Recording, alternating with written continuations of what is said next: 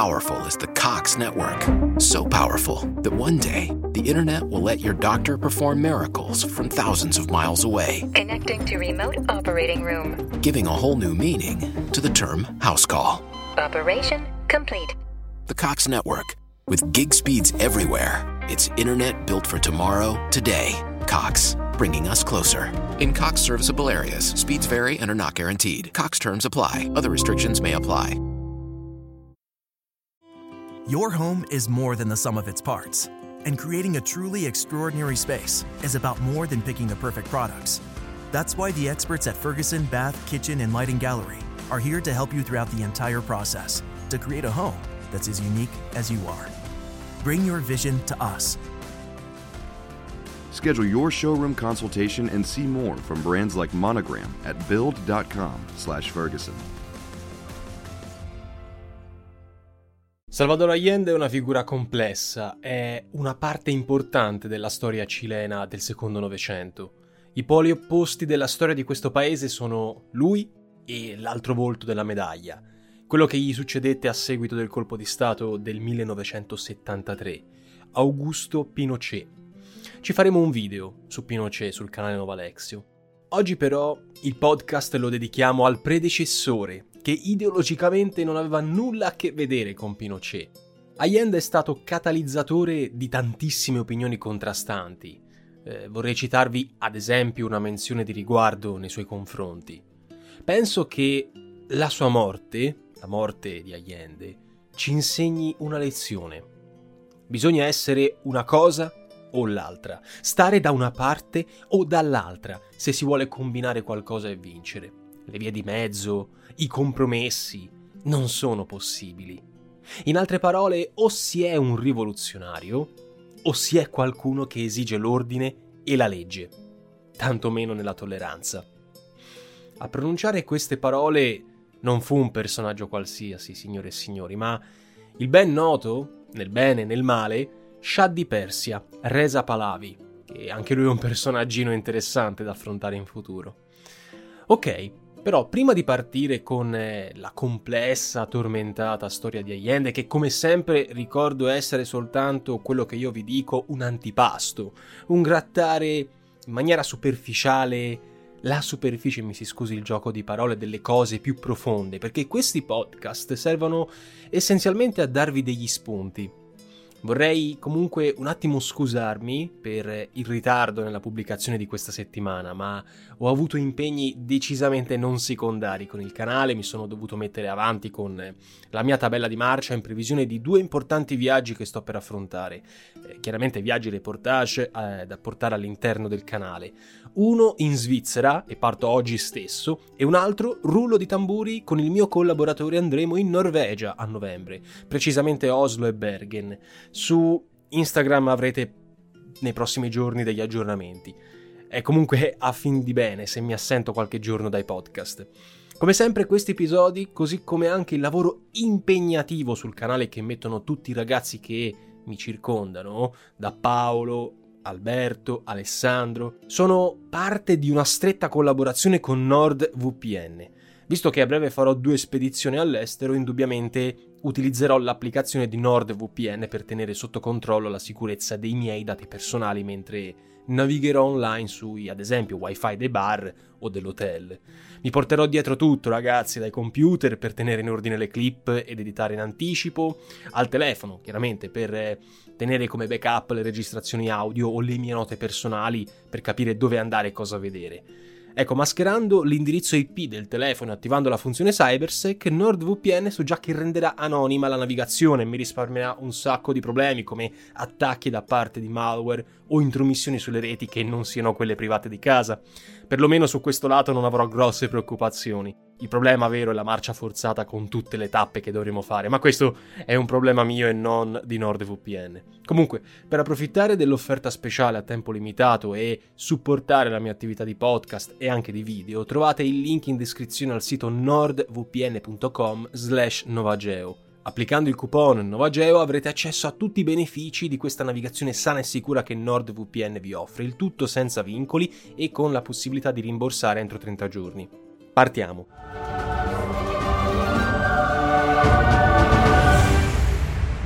Siete all'ascolto di una nuova puntata di Storie di Geopolitica, il podcast condotto da Nova Lexio. Salvador Guillermo Allende Gossens nasce a Santiago del Cile il 26 giugno 1908. Allende apparteneva a una famiglia borghese, tradizionalmente liberal progressista. Suo padre era un avvocato impegnato in politica, come il nonno paterno, medico e militante del Partito Radicale, oltre che un gran maestro della massoneria cilena.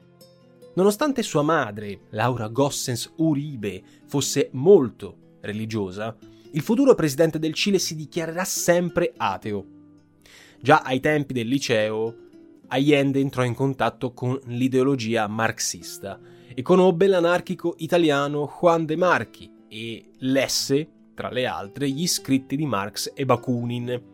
Eppure il suo approccio al marxismo sarebbe sempre stato molto diverso da quello dei paesi, ad esempio del socialismo reale, eh, perché Allende avrebbe sempre rifiutato la dittatura del proletariato e il regime a partito unico. Come lui stesso disse, noi partiamo da diverse posizioni ideologiche. Per voi essere un comunista o un socialista significa essere automaticamente totalitario. Per me no. Al contrario, io credo che il socialismo liberi l'uomo, come appunto già detto dichiarò in occasione di un'intervista con Joseph Novitsky, giornalista del New York Times, eh, il 4 ottobre 1970, poco dopo le elezioni presidenziali.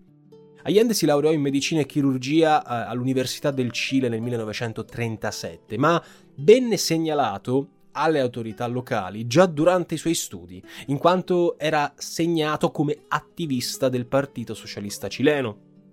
Nel 1935, due anni prima, seguendo l'esempio di suo nonno, Allende venne iniziato alla massoneria.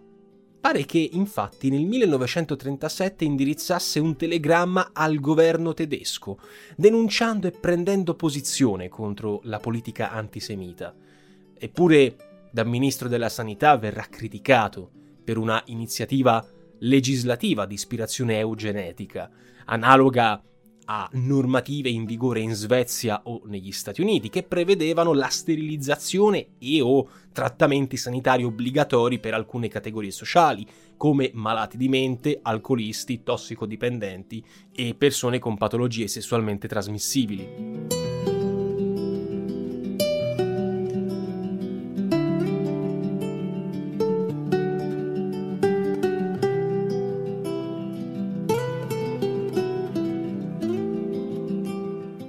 1940, comunque, col passare degli anni, Allende si sposò con Hortensia Bussi Soto. Da questa moglie e dal suo matrimonio nasceranno tre figlie, Carmen, Paz, Maria Isabella e Beatrice. Ma Allende non sarà mai, eh, purtroppo per lui e per sua moglie, chiaramente un marito fedele.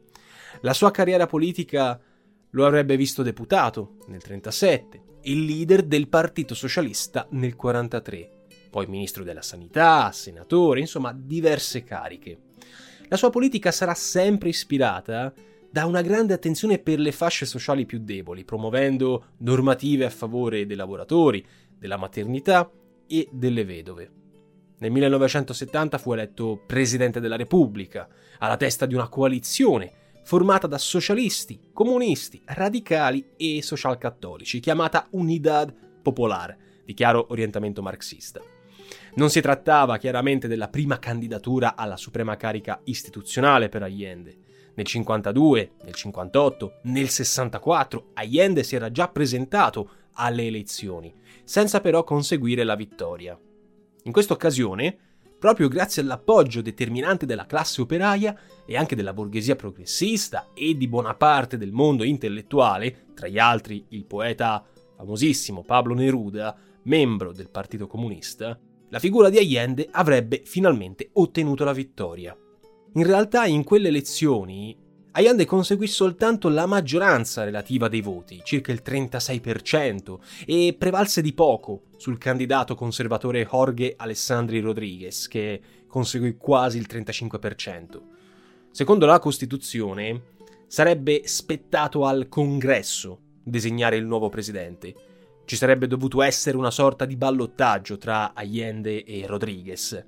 Nonostante però le pressioni degli americani sul presidente uscente Eduardo Frei Montalva, che era democristiano, per evitare la ratifica dell'elezione di un socialista comunista, Allende, a causa appunto di questa evidente preoccupazione riguardo il programma elettorale della sinistra all'insegna del via cilena verso il socialismo, il congresso comunque, con il voto favorevole dei democristiani dello stesso Frey, Frey, eh, il presidente insomma uscente, confermò l'elezione di Allende, a condizione però che Allende firmasse una sorta di impegno scritto per rispettare delle garanzie costituzionali. Questa ratifica avverrà il 24 ottobre e il successivo 3 novembre Allende si insedierà ufficialmente alla presidenza.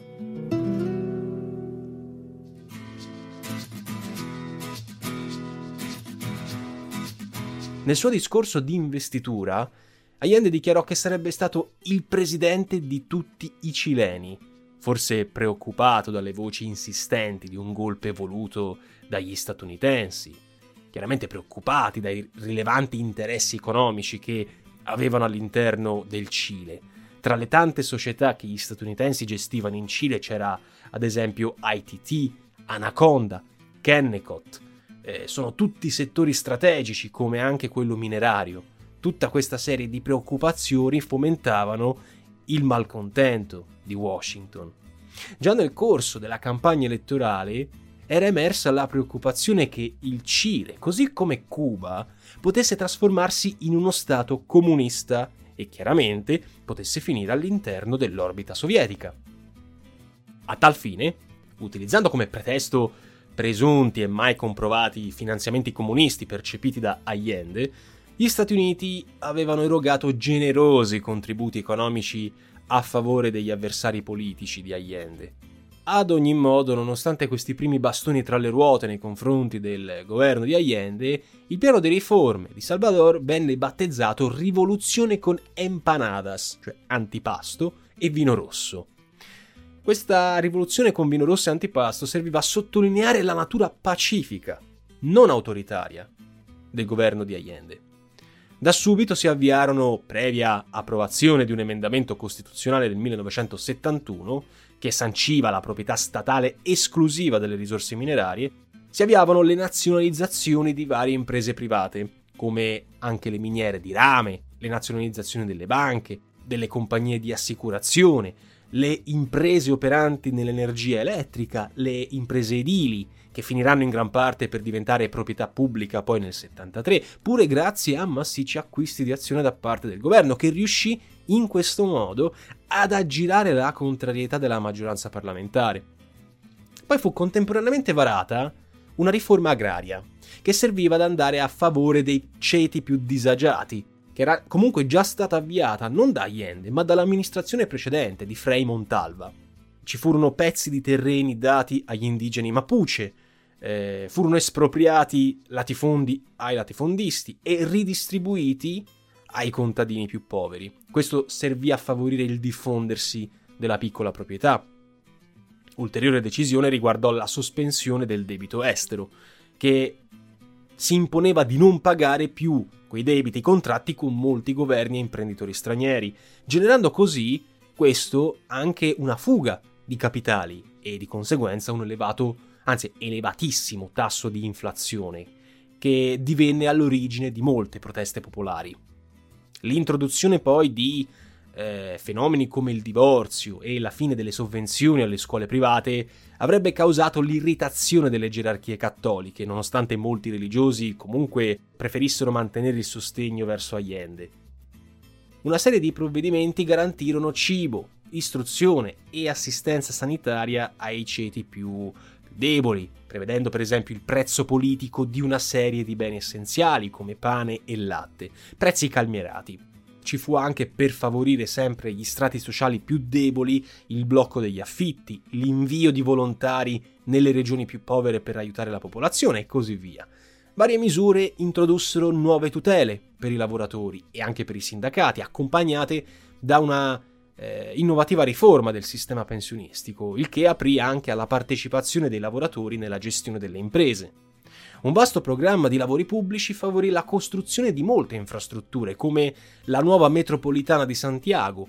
Ci furono nuove case popolari, assieme a nuove strutture sanitarie, specialmente nelle aree più disagiate. L'aumento della spesa pubblica a fini sociali, chiaramente, fu accompagnato da una grande redistribuzione della ricchezza che avrebbe registrato significativi incrementi nei consumi delle famiglie, basta prendere i dati in esame registrati per l'epoca. Il governo si impegnava anche sul fronte culturale, finanziando una serie di iniziative in vari campi. Facciamo un esempio, nel 1971 acquistare la casa editrice Kimantu avrebbe permesso al governo, al governo socialista di Allende, di diffondere libri a prezzi popolari per tutte le fasce della popolazione, incentivando la nascita di biblioteche pubbliche, cosa che prima, se esistevano, erano molto scarse. Tutto questo andava anche a braccetto con altri aumenti, come ad esempio la frequentazione delle scuole primarie e secondarie, mentre il tasso di analfabetismo registrato ufficiale scese dal 12 al 10% in soli due anni. La frequenza delle università venne garantita in maniera gratuita verso tutti coloro che vi volevano andare e per garantire maggiori diritti e parità alle donne fu creata nel 71 la Segreteria de las Mujeres, cioè la segreteria delle donne, estendendo i congedi a favore delle lavoratrici che erano impiegate nel settore pubblico e privato. Ciononostante, la maggioranza dei mass media rimase nelle mani dell'opposizione e questo diventò uno strumento fondamentale per screditare l'immagine del presidente, per diffamarlo. Alla fine del 71 ci sarà una grande manifestazione pubblica delle donne dell'alta borghesia, però nel contempo cresceva l'insofferenza anche all'interno dell'ala sinistra della coalizione di governo eh, in seno al, allo stesso Allende, che voleva accelerare in merito ai contenuti più rivoluzionari del programma e che invece il governo di Allende sembrava un pochino frenare. Un altro capitolo poi delle riforme volute da Salvador Allende sarebbe stato quello dedicato al cosiddetto progetto CyberSyn.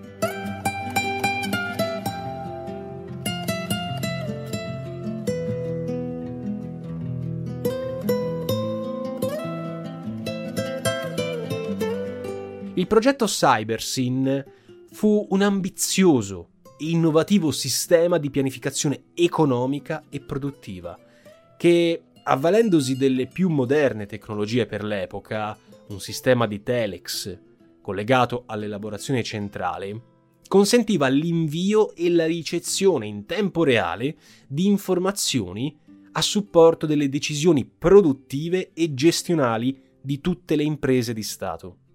Questo progetto CyberSyn rinnegava l'impostazione autoritaria e dirigista della pianificazione sul modello sovietico e preferiva un sistema diffuso di imprese che operassero in autonomia, monitorate chiaramente dal centro per prevenire criticità, per prevenire anomalie o eventi imprevisti, come lo sciopero dei camionisti contro l'inflazione del 1972 che sembra essere stato foraggiato, come ci dicono molti storici, dagli americani. Una fitta rete di teleschermi, collegata tramite un'interfaccia denominata Cyberfolk, consentiva una maggiore partecipazione popolare alle decisioni pubbliche e alle attività produttive. Il progetto CyberSyn però verrà dismesso e abbandonato dopo il golpe del 1973 sarebbe stato molto interessante capire dove sarebbe andato, se ci sarebbero potuti essere sbocchi positivi o anche eventualmente negativi. Allende avrà frequenti scontri politici con il Congresso. Il Congresso all'epoca era maggioranza conservatrice, Pare che alcuni esponenti di queste forze politiche, accusando il presidente di voler trasformare il Cile in una nuova Cuba, invocheranno l'intervento delle forze armate prima ancora del 1973. A fomentare i dubbi su uno slittamento a sinistra estrema di Allende, ci sarebbe stata anche la visita ufficiale di Fidel Castro nel 1971, che pare gli regalasse uno stock di fucili AK-47, che poi sarebbero stati utilizzati quegli stessi AK-47 negli scontri tra la sua guardia del corpo e i militari l'11 settembre 1973. Questa visita ufficiale segnò il riallacciamento delle relazioni diplomatiche tra Cile e Cuba, che erano state scisse, diciamo così, da, da decenni.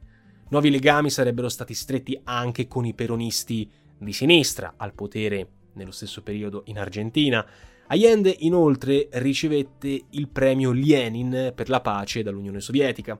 Secondo l'archivio Mitrokin, esponenti del KGB cioè dei servizi segreti russi, ebbero contatti con Allende, prima e dopo le elezioni presidenziali, dove si era cercato di favorire una maggiore collaborazione anche a livello militare e di intelligence, con diciamo una certa disponibilità da parte dello stesso Allende.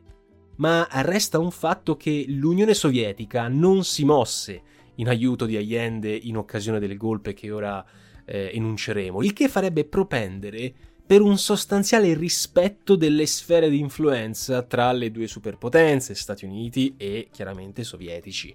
Probabilmente memori della crisi dei missili di Cuba, che aveva portato il mondo sull'orlo di una guerra nucleare, si volevano evitare nuove occasioni di crisi o di scontro. Molto criticata fu poi, nei confronti del governo di Allende, la decisione di voler negare l'estradizione dell'ex criminale nazionalsocialista Walter Rauf, che era stato rintracciato in Cile dal centro Wiesenthal. Quel che è certo è che comunque l'amministrazione statunitense era molto preoccupata per i segnali provenienti eh, dal governo Allende e per questo motivo decise di finanziare gli oppositori politici e il sindacato dei camionisti per fomentare scioperi e manifestazioni di protesta. Per la verità le ragioni erano più di natura economica che ideologica o politica e si tradussero nel diniego di ulteriori finanziamenti al Cile. Furono ad esempio respinte le richieste di rinegoziazione del debito estero assieme al varo di una sorta di embargo che, come anche per esempio nel caso dell'Iran, andò a colpire lo strategico settore minerario. Nell'Iran noi parliamo invece di petrolio e di gas.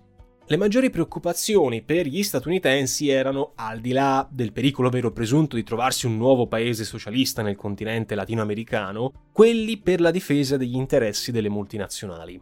Lo stesso Allende, intervenendo all'Assemblea generale dell'ONU nel 1972, aveva duramente criticato l'operato e l'indebita influenza esercitata da tali imprese parlando di un vero e proprio conflitto tra queste ultime e diverse nazioni. Nixon, il presidente statunitense, e il suo segretario di Stato Henry Kissinger, accidenti ci faremo un video al riguardo su Kissinger, che in un'intervista a Giovanni Minoli nel 1983 negherà ogni complicità nell'organizzazione del golpe, in un rapporto riservato alla CIA del 70 disse apertamente di non voler accettare l'insediamento di Allende alla presidenza avviando i piani Track 1 e Track 2, cosiddetto progetto Fubelt, tentando in un primo momento di impedire la ratifica dal Congresso e successivamente di fomentare un golpe militare e designando l'agente della CIA Michael Townley quale ufficiale di collegamento con i potenziali golpisti. Tra l'altro ci si avvalse di contatti e collaborazioni con molti fascisti rifugiatisi in Sud America, pensiamo all'operazione Condor, poi coinvolti nell'eliminazione degli oppositori che dopo il golpe si erano rifugiati. Your home is more than the sum of its parts, and creating a truly extraordinary space is about more than picking the perfect products. That's why the experts at Ferguson Bath, Kitchen, and Lighting Gallery are here to help you throughout the entire process to create a home that's as unique as you are. Bring your vision to us Schedule your showroom consultation and see more from brands like Monogram at build.com/ferguson.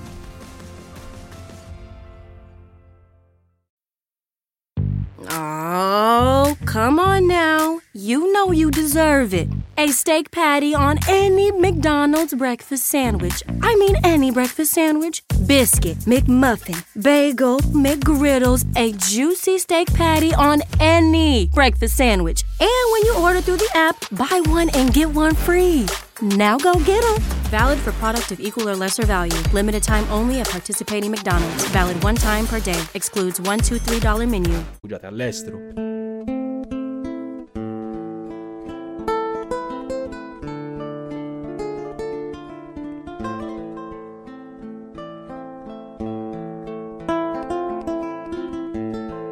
Tutta una serie di documenti raccolti in occasione di un'inchiesta del congresso statunitense ha ormai dimostrato la complicità dell'amministrazione Nixon con il golpe. Tra l'altro colgo l'occasione per ricordarvi il video che ho fatto al riguardo, intitolato in maniera poco provocativa Come gli Stati Uniti hanno distrutto l'America Latina. La complicità del governo statunitense e il suo appoggio al nuovo regime militare poi eh, di Pinochet è attestata tra l'altro dagli incartamenti desecretati dall'amministrazione Clinton negli anni 90 che resero pubblici appunti e trascrizioni delle riunioni tenute presso la Casa Bianca a partire dal 1970 con la partecipazione dei vertici di CIA ed FBI dove sarebbe stata decisa la strategia per abbattere Allende.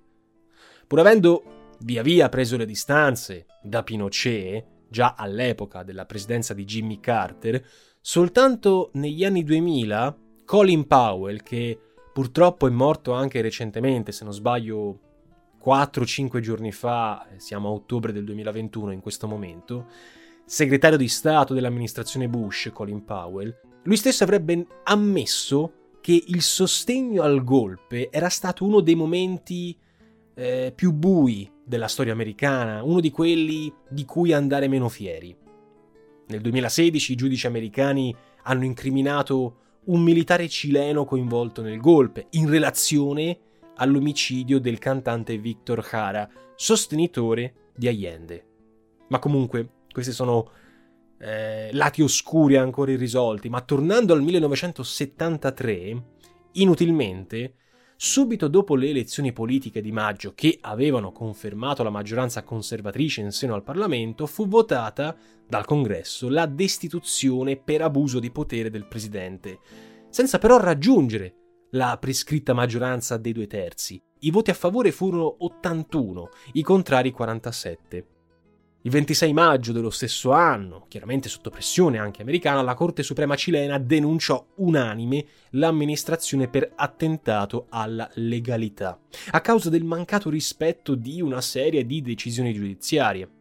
Un nuovo scontro istituzionale all'interno del Cile si sarebbe verificato nel mese di agosto del 73, ci stiamo avvicinando alla fatidica data, quando la stessa Corte e la maggioranza della Camera accusarono il Presidente di illegalità per non aver ratificato la decisione del Congresso cileno di bloccare alcune misure volute dal governo che erano ritenute illegittime e che andavano nella direzione di nuove nazionalizzazioni e nuove collettivizzazioni. Nell'occasione fu rivolto un appello alle forze armate per far rispettare l'ordine costituzionale, appello stigmatizzato da Allende, sull'assunto che i militari non dovevano occuparsi degli affari pubblici e soprattutto degli affari politici. Un primo tentativo di golpe c'era già stato il 29 giugno, quando il colonnello Roberto Super, alla testa del gruppo paramilitare Patria y Libertad, aveva tentato un assalto al palazzo presidenziale, fallito miseramente per l'intervento del generale Carlos Prats, capo delle forze armate e fedele al presidente. Piccolo appunto ancora oggi mi ricordo quando nel video su come diventare dittatore e distruggere la democrazia, più o meno, ora non ricordo esattamente il titolo, fatto su YouTube, menzionai questo golpe di stato fallito del 73 senza però specificare il mese e tutti mi diedero addosso perché dissero guarda che in realtà Pinochet ha vinto. E questo, io mi riferivo a questo golpe. Comunque, a luglio del 73 ci sarebbe stato uno sciopero dei minatori contro l'aumento vertiginoso dei prezzi a livello nazionale e il 9 agosto lo stesso generale Prats che aveva eh, sventato l'attacco di Super fu nominato ministro della difesa, ma venne costretto ben presto a dimettersi per uno dei tanti scandali che ormai contornava l'amministrazione, eh, l'amministrazione Allende, più o meno forzati che essi fossero. Lo sostituì il 24 agosto un generale, un generale ministro della difesa di nome Augusto Pinochet, ritenuto fedele da Allende, nonostante gli avvertimenti di Castro, che pare lo avesse invitato a diffidare dei militari e armare il popolo. Sollecitazioni sempre respinte da Allende, convinto dalle rassicurazioni di Prats sul suo successore, sulla sua integrità. A settembre la situazione del paese era ormai esplosiva a causa dell'inflazione a causa del boicottaggio statunitense che aveva reso sempre più scarso l'approvvigionamento delle materie prime, mentre continuava con eh, grande enfasi la campagna diffamatoria contro Allende, accusato di progetti autoritari, di essersi arricchito a spese dello Stato e dei cittadini e fomentando censura e corruzione. Allende rifiuterà fino all'ultimo la proclamazione della legge marziale, che forse però, a pensarci bene, a posteriori avrebbe potuto salvare il suo governo.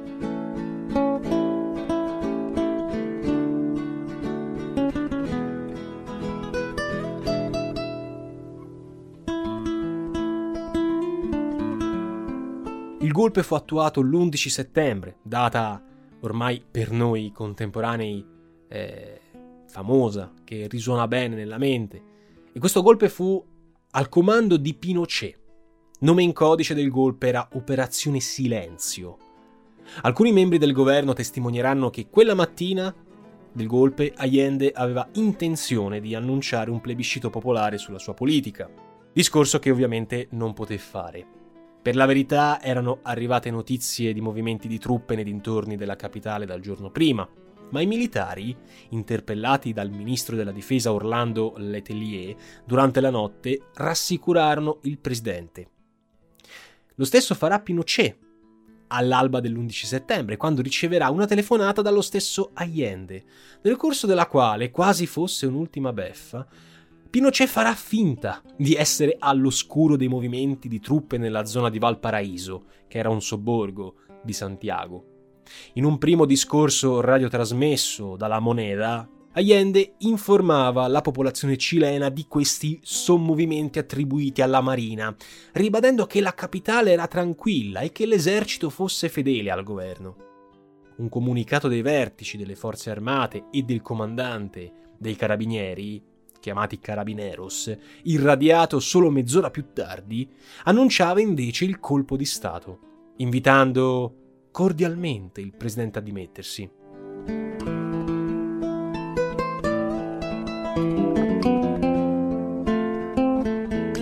L'esercito attaccò la capitale. Intorno alle 10 del mattino, in una tragica diretta della televisione cilena, diretta da Augusto Olivares, amico personale del presidente e suicidatosi il 12 settembre, il giorno dopo, si videro arrivare carri armati, si vide entrare l'esercito nella capitale. Ci si preparava a bombardare il palazzo della moneta. Asserragliato all'interno del palazzo, rifiutandosi di evacuarlo entro le 11 del mattino, come richiesto dai militari, e rigettando ogni ipotesi di resa o di fuga, Allende diramò, poco dopo le 9, un ultimo famigerato, drammatico discorso radiofonico alla nazione, parlando chiaramente di tradimento e concludendo drammaticamente Viva il Cile, viva il popolo, viva i lavoratori. Queste sono le mie ultime parole e ho la certezza che il mio sacrificio non sarà vano. Ho la certezza che, perlomeno, ci sarà una lezione morale che castigherà la vigliaccheria, la codardia e il tradimento protetto dalla sua guardia personale, con pochi fedelissimi assieme a lui, tra gli altri il poeta Luis Sepulveda e la sua segretaria Miria Contreras, unica donna a non abbandonare il palazzo, nonostante il volere contrario del presidente, Allende rimase all'interno della moneta fino all'ultimo, moneta che fu attaccata dall'aeronautica militare dopo la scadenza dell'ultimatum. Per quanto riguarda le circostanze della sua morte, la tesi ufficiale sostiene che si sarebbe suicidato con uno dei fucili donati da Castro, ma per altre versioni, sostenute tra gli altri anche da Gabriel Garcia Marquez in un articolo intitolato La vera morte di un presidente, Allende sarebbe morto per mano dei militari durante uno scontro a fuoco. Garcia Marquez attribuisce l'omicidio al generale Javier Palacios, che guidava l'assalto alla moneta, precisando che quella sarebbe stata la prima e unica volta in cui Allende avrebbe maneggiato un'arma. La salma dell'ex presidente verrà portata via a bordo di un'ambulanza militare. Alcuni testimoni parleranno di un cadavere dal volto sfigurato. La nuova autopsia, fatta in tempi più recenti, nel 2011, per volontà della figlia Isabelle, avvalorerebbe la tesi del suicidio, il che non toglie che la morte di Allende fu comunque causata dal sollevamento dei militari. Nuove ricerche condotte nel 2014 hanno profilato un ulteriore scenario, secondo il quale Allende sarebbe stato ferito durante gli scontri a fuoco e poi finito con un colpo alla nuca dai golpisti. Ad ogni modo, la storia è andata come è andata. Allende venne sepolto senza funerale a Vigna del Mar in forma anonima nel piccolo cimitero di Santa Ines, ma il 4 settembre 1990 con eh, il ritorno della democrazia, ormai Pinochet sottoterra, la salma verrà traslata, stavolta con una cerimonia pubblica e una cerimonia molto partecipata con tanta gente nel cimitero monumentale di Santiago del Cile, dove oggi riposa in un grande mausoleo.